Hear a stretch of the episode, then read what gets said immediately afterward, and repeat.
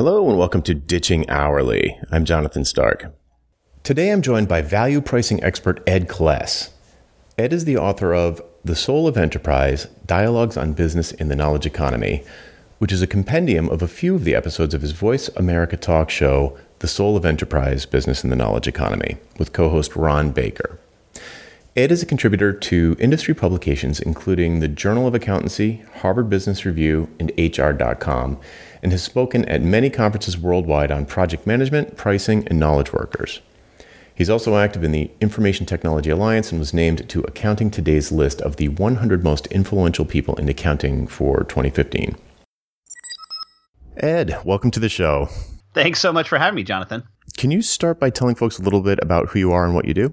Sure, and that's that. That's actually a, a more difficult question than a lot of people suspect because I work for a software company, Sage, but I don't have much to do specifically with our software. For the last 14 years, I've been involved in helping our business partners, which include people who resell our software, people who recommend our software through, say, the Sage Accountants Solutions Group, and then also people who write custom programs that work with our our, our stuff, so the ISV community.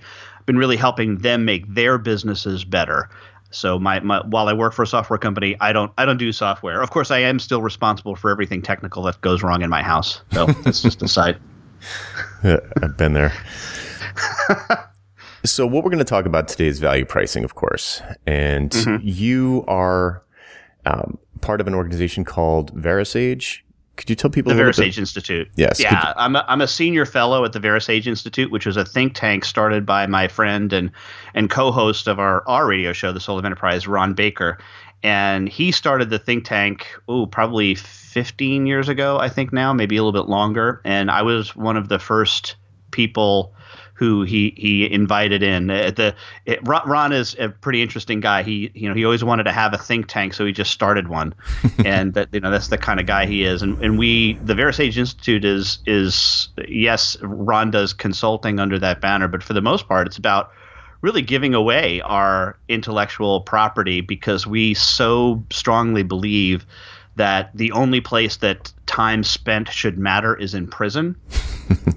and we want to bury the billable hour and the timesheet in all of the professions across all sectors. So, accountants, lawyers, uh, IT people, custom software developers, uh, architects, uh, do, doesn't matter, advertising agencies. We, we, we, we think it's a, it's a really bad model.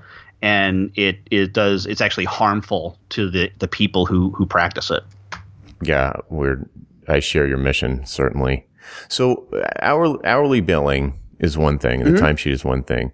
Value pricing, would you, is it fair to say you'd call that an alternative? Or is it, yes. is it just one alternative? Do you think that, is there, are there certain things that don't lend themselves well to be being value priced? Uh, no, because I, really there's, there's only two pr- really main, let, us call them pricing, um, they're not strategies because there are actually three strategies, but there's methodologies. There are, there are two two major pricing methodologies that are out there. One is cost led pricing, and the other is value led pricing. So it, it really is a it is it's an either or choice. You really can't do both. You've got to pick one or the other. And s- simply put, a a value price or a value led price, or some people call it a, price on purpose, which is Ron Baker's preferred term because he has a book on that subject.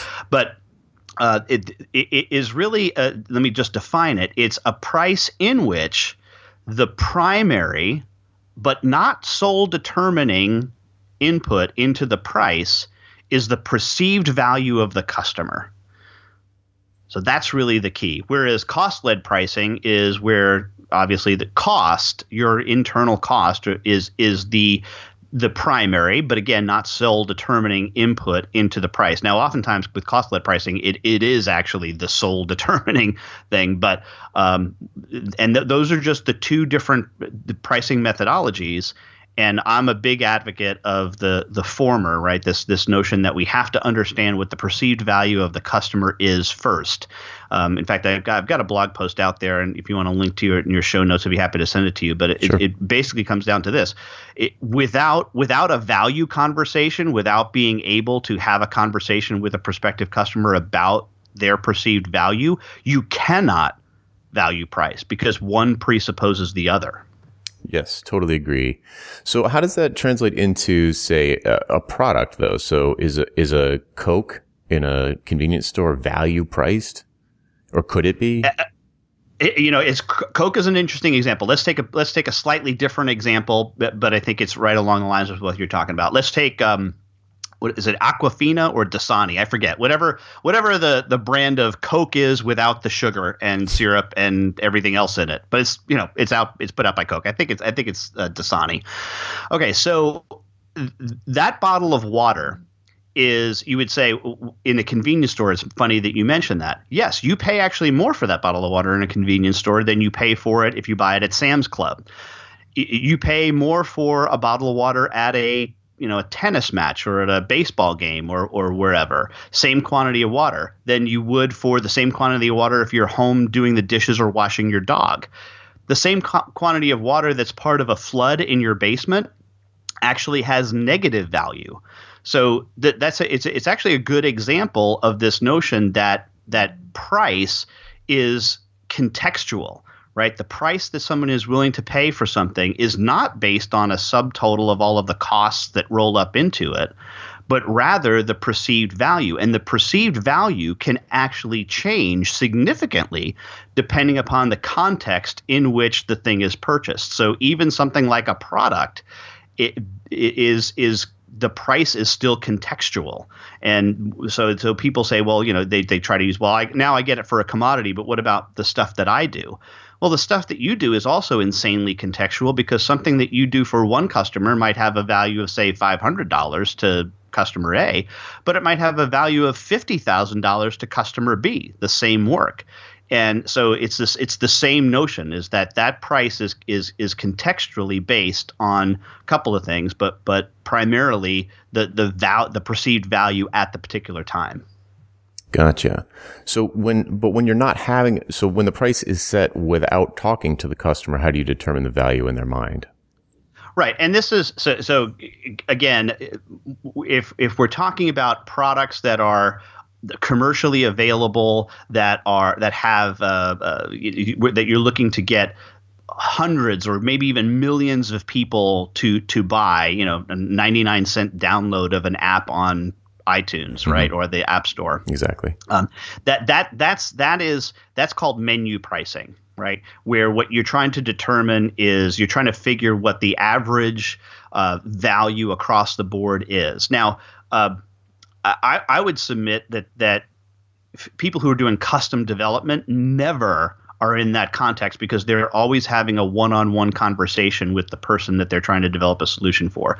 But if you're trying to develop ha- have something that's that's commercially available, then yes, you probably need to try to determine uh, the price, but that doesn't change the the strategy that one would use to do that, which is is still, I think, to develop different choices around that product so that the the customer can pick the the right context for it. Gotcha. Yes. So one of the I'll just sort of tack onto that. One of one of the most interesting things I ever read about pricing, I believe it was in Reed Holden's book, but it could have been Ron's, was that price affects cost. Where to, yes, that's wild because uh, you know people just assume that co- cost is the fixed thing. And I think that is sort of part of the seductive nature of cost plus is that you feel like your costs are known, but they're not. And, and setting a price differently can actually affect your costs. Can you elaborate, uh, elaborate that so people understand? this is such an important point, Jonathan. I mean, absolutely critical to the understanding. This is this is the uh, there's a great video out there uh, out there called the backward bicycle, where the I don't know if you've seen this, where yes. they turn the handlebars left and the wheel goes right. But mm this mm-hmm. this is the thinking that one has to fully understand in order to to do this really well, and that is is that uh, if you are value pricing, you have to really get rid of the notion that that price does not come from your costs, but rather price justifies the future expenditure of cost. And that is really the critical notion. There's a story that Ron, my uh, radio partner, tells uh, about uh, going to a, a, winery that that's near him. He lives in in Petaluma, but he's a there's a it's a Sono, I think it's Napa Valley based wine called Far Niente. Uh, Far Niente, by the way, is Italian for do nothing, which is a great name for a winery. Um, right. So anyway, Far Niente has this uh, this special a state bottled cab, you know, a reserve cab that they put out. Now, most of their stuff is pretty expensive. It's only available either at the winery or in California. Rare do you really do you see it outside of California, but that their reserve Cabernet is is and it's billed as a state bottled. It's like three times the price of any of their other stuff. Like their average price might be thirty to fifty dollars a bottle, but this stuff is you know 300 or 200, 275 something astronomical and and ron really loves it anyway he was on a tour of Far Niente and with with a, a, bunch of folks, and he was talking up this estate bottle Cabernet. And they finally get to the the place in the catacombs where they're fermenting the, the, the, this vintage, and the tour guide makes this big point about you know this is the estate bottle Cabernet that Mr. Baker was talking about earlier, and uh, I want to explain to you why this wine is so expensive. So he says, well, th- because th- th- this is a very delicate wine, he says, and it bruises easily. I, I didn't know you could bruise liquid, but whatever. Um, so it bruises easily. As a result of that, because that we have to hand bottle every single bottle. We can't roll these these casks up to our automated process, or I guess they ship them out, but they they they, they, they where so we have to hand bottle each one. Um, we have to have a special corking mechanism so as not to bruise the wine and put the foil on it. If we ship this to you, you get two cases of six instead of one case of 12 because we have to add extra padding to it so it doesn't bruise right? So there's this big whole elaborate story about about this. And he says and he finishes by saying and that's why this wine is more expensive well, for the advocates of, of, of cost plus pricing, they're like, well, yeah, makes total sense, right? They have to put more labor in in order to, to make this happen. But th- that that is to get it exactly backwards. The the the the reason why they get you know three hundred dollars a bottle for this is because wine geeks like Ron Baker are willing to pay that right? Mm. So because Ron Ron values the wine more than 300 bucks a bottle, so he's willing to pay more for it. And therefore as a result, of that, Far Niente can justify the costs of bringing in the extra laborers in order to be able to hand bottle this wine, mm-hmm. right? So the, it's the arrow of causation that that people need to understand. What what I find most interesting about this is that at cost plus pricing is actually a derivative of what's called the labor theory of value. Mm-hmm right? It's an economic theory that was put forward in 1857, I think, by a German economist. He says, look, the value of stuff is equal to the subtotal of all of the labor that it took to put the thing together. Well, it sounds pretty much like, you know, hourly pricing to me, right? Um, yeah. it's a, so it's the same the same notion. Um, of course, this economist's name was Karl Marx, right? So when one bills by the hour, you are a practicing Marxist. right? Because you're using his theory in order to set your price. Now, what's weird and where you, where you start to see like the real trouble come in is Karl Marx did not think that value was evil, right? He was he he was good with economic value. He understood that, right? What did Karl Marx think was evil? Well, Profits. profit. He thought profit. So okay, so here we are trying to use a guy's theory who thought profit was evil, yet we're trying to then take that theory and use it to maximize our profitability. Well, I can tell you why it doesn't work because it's not in alignment. yeah. In, in fact, that leads to one of the other huge revelations that. Uh, that I, I've gotten from following you guys, uh, and I think it comes out of the subjective theory of value, which is that in a transaction, both parties profit, not just the one that received the dollars. So yep. Uh, that is a game changer. Could you talk about that a little bit? Yeah, sure. And uh, yeah, this is uh, th- this is a great conversation because you we've hit on the the in my opinion the two the top two business myths. The first business myth is that price is based on cost, right? The second one is that that um, that transactions that that uh, that that we that it's it's an, that business is a zero sum game. Mm-hmm. right? That we're we're exchanging like for like, and and I blame the accountants for this because they're the ones who have this you know debits equal credits theory of life, right? And a debit on somebody's books is a credit on somebody else's books, and therefore it's all even out. And if you go back to the movie Wall Street, there's a famous scene where Gordon Gekko and and Bud, uh, Charlie Sheen's character, are are talking in his office. It's not the greed is good speech, but he he said, but but but uh, Bud says, "How many yachts can you water ski behind, Gordon? How much is enough?" and Gekko says, "It's not a question of en- enough, pal. It's a zero sum game. Wealth isn't created or destroyed, merely transferred from one perception to the other. It's like magic, right?" And this this is while this is a great movie and Oliver, Oliver Stone is a fantastic director, he's a lousy economist. um, because what he doesn't understand is that that is that is so far from the truth. Value is created on both sides of the transaction. In fact, the word transaction, trans means beyond, right? Transcontinental, mm-hmm. right? So it uh, so it's it, it's it means beyond the action right? Beyond the action of what's going on, there is value. So when I buy a cup of coffee at Starbucks for, you know, $3.80 or whatever it is, it means that I want that cup of coffee more than the $3.80.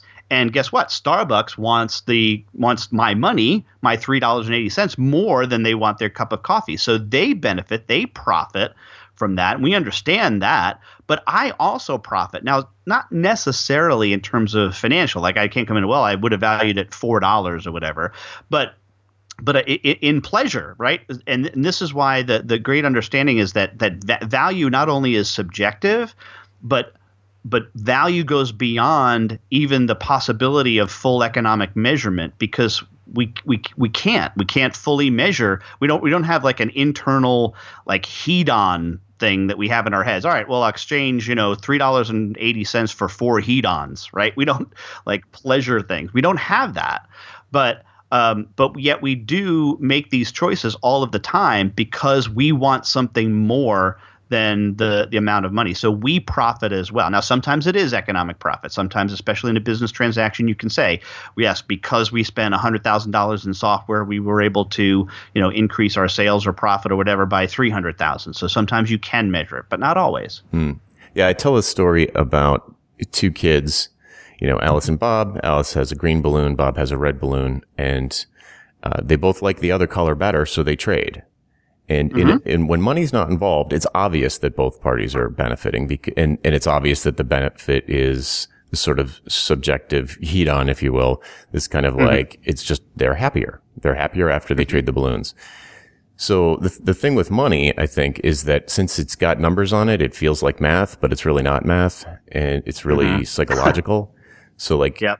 every, ten dollars is not worth the same to you as it is to me, but everyone's ten dollars is worth the same to me. So mm-hmm. it, it creates this abstraction that allows us to trade more easily because you might not have something I want to trade for my red balloon.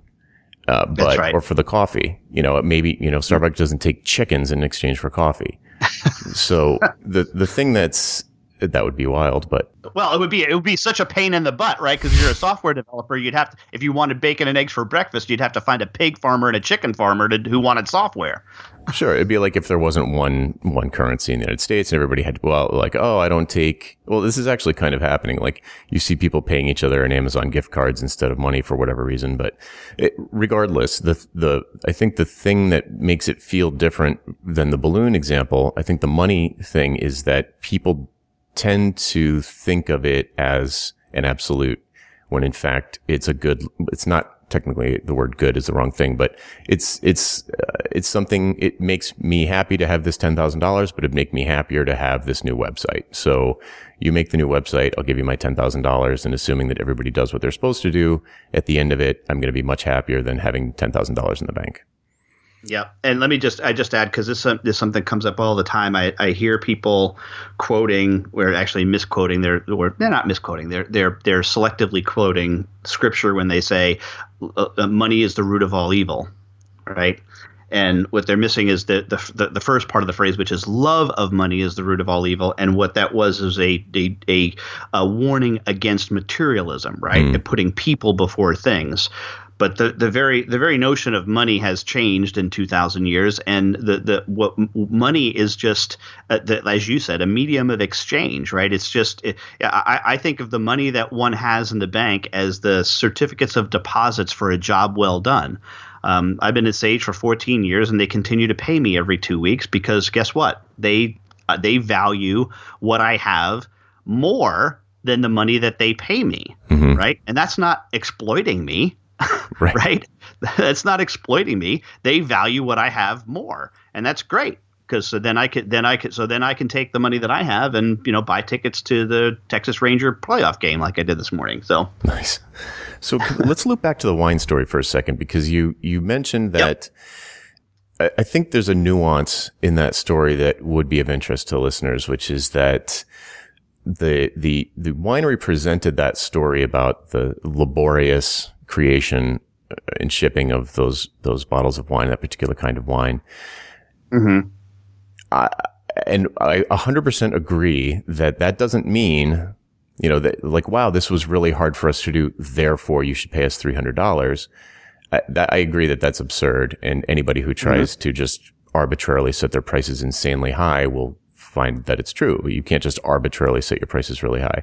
But I, I do think, and this gets into the application of some of these theories, that telling that story increases the value in Ron's mind. So knowing that all of that, that care went into pr- the production and knowing that he's got that story to tell other people when he serves that bottle, that hmm. increases, I would be willing to bet that if that story, if he didn't know that story, because there's a lot more into the, the experience, especially of a wine. A wine's a great example. There's a lot that goes into that experience beyond taste. And it's been, it's, there've been numerous studies where, um, even sommeliers in a blind taste test are not that great at picking out the more expensive bottles. Right. If you, so if you isolate it down to just the flavor, Ron's not paying for the flavor, just the flavor. I am willing to bet. I mean, he, he went on a tour. It would be a fun conversation to have actually, but it doesn't, so, so, but the, so I just wanted to make that point, but the, well, yes, yes, I think no, I think I, you have, but here's the thing: Ron was willing to pay for the wine before he even knew the story. So there's so, so there's that. But okay. I will say this: is that the story certainly enhances it, it after the fact. Um, because and I do think that this is true because uh, and, and, I'm sure you've seen some Rory Sutherland videos where he talks about yes. this. You know, mm-hmm. mar- marketing itself can actually create the perception of value. Yes, absolutely. And that that is a huge a thing that that most even hard business people do not understand. And of course, uh, if you just just search, you know, Rory Sutherland and Shreddies, right, to to to to see the, the best example of of this, which is uh, the, the the the change in value based on literally the position of this cereal on the box, and uh, the, the fact that marketing itself is a way to create value. Hard business, hard, long time hard business people would would sometimes vehemently disagree with this, but mm-hmm. um, I, I, think it's I think it's very true. So that is a nice segue into a topic that I'm faced with uh, often when talking about value pricing, and I'd love to get your response to this objection. Uh, it's it, it basically amounts to when I start to describe it or I give people an idea of, you know, it's, they hear like, oh, you have to base your price on what it's worth to the customer. They often jump to, um, oh, well, that's just gouging or uh, that oh. is a shake, shakedown, you know, and, and it's, it takes me, when it first started happening, it really took me by surprise because in my opinion, value pricing is by far the most client friendly uh, certainly compared to hourly billing where you don't even give them a price and they have to make this huge purchasing decision without even having a fact to mm-hmm. base their decision on. And by the time they find out you're bad at estimates, it's way too late and they've got a choice between killing the project that's halfway done or spending twice as much as they expected. So, yep. so, you know, for someone to then say, oh, well, well, you know, it, folks I believe you're one of them, would say that hourly billing is beyond bad. It's actually unethical, uh, but and immoral and immoral and the devil's work. I, I, really, I would, well, I would no, love just to. Marx, just the work of Marx. there, there you go. So it's, uh, it's, um, it's weird to have that sort of accusation pointed at what I think is the the the solution. do so? Do you do you face that? And if you do, how do you respond to that? Yeah, I, I, uh, faced that for a long time. And look, there, there's we do have to understand the full context of what's going on. See what and and I and I do I do understand their initial argument because they're they're not they don't have the full context around what we're talking about, mm-hmm. right? So they're they're just seeing you as setting a price that is in alignment with the value of the customer, and you know that everything be damned. No, we, th- there's more to it than that. One of the key elements, in fact, it, we have a, a list on the the VeraSage website of of professional organizations across all sectors that adhere to three principles. One, value led pricing Two, the elimination of timesheets. But the third, and I think one of the, and the equally important member of the triad is a 100% money back guarantee. Ah, nice. right. The, those are the those are the three key elements we believe that are required to do that. Now, th- this that having that guarantee completely eliminates the gouging notion. It, mm-hmm. it, because I'm I'm giving the customer the ability to pull the trigger on a gar- on a price guarantee, right? Mm-hmm. I'm giving them the trigger.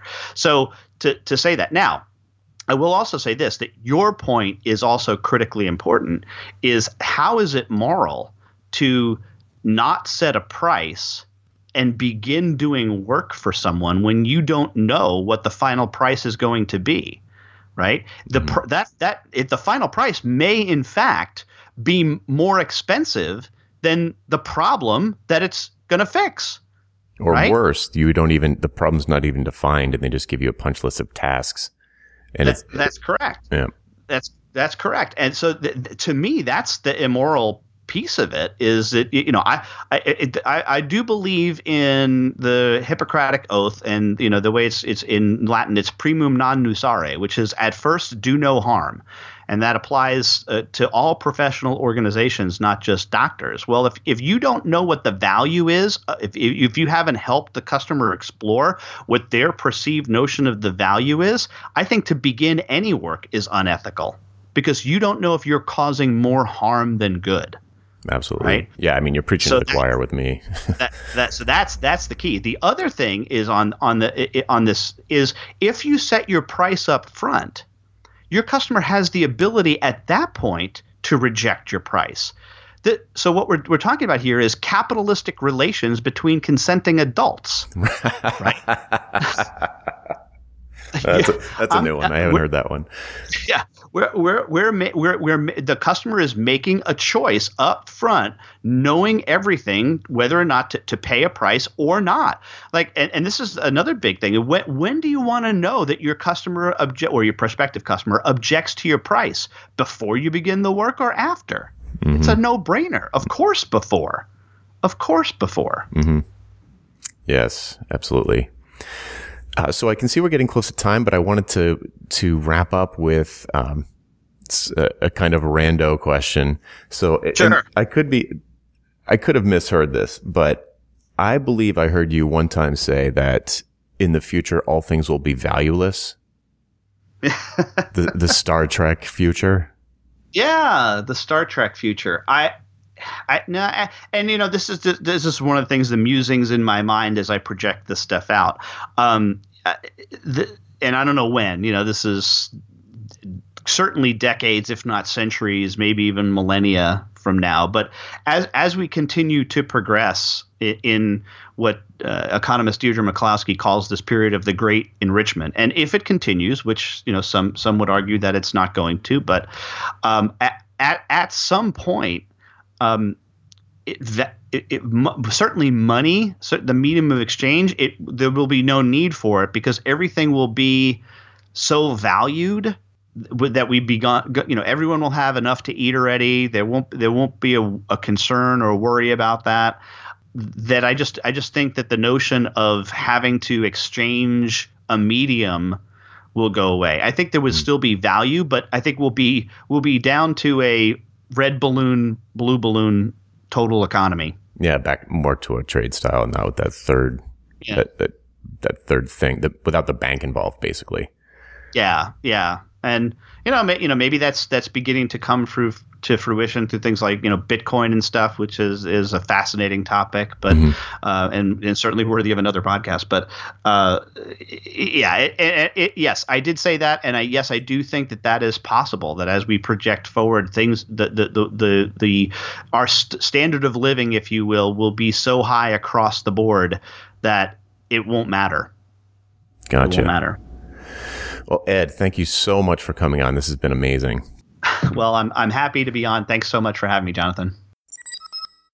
If you'd like to learn more about Ed, you can visit his blog at edkless.com, E D K L E S S.com, or on Twitter at edkless, E D K L E S S.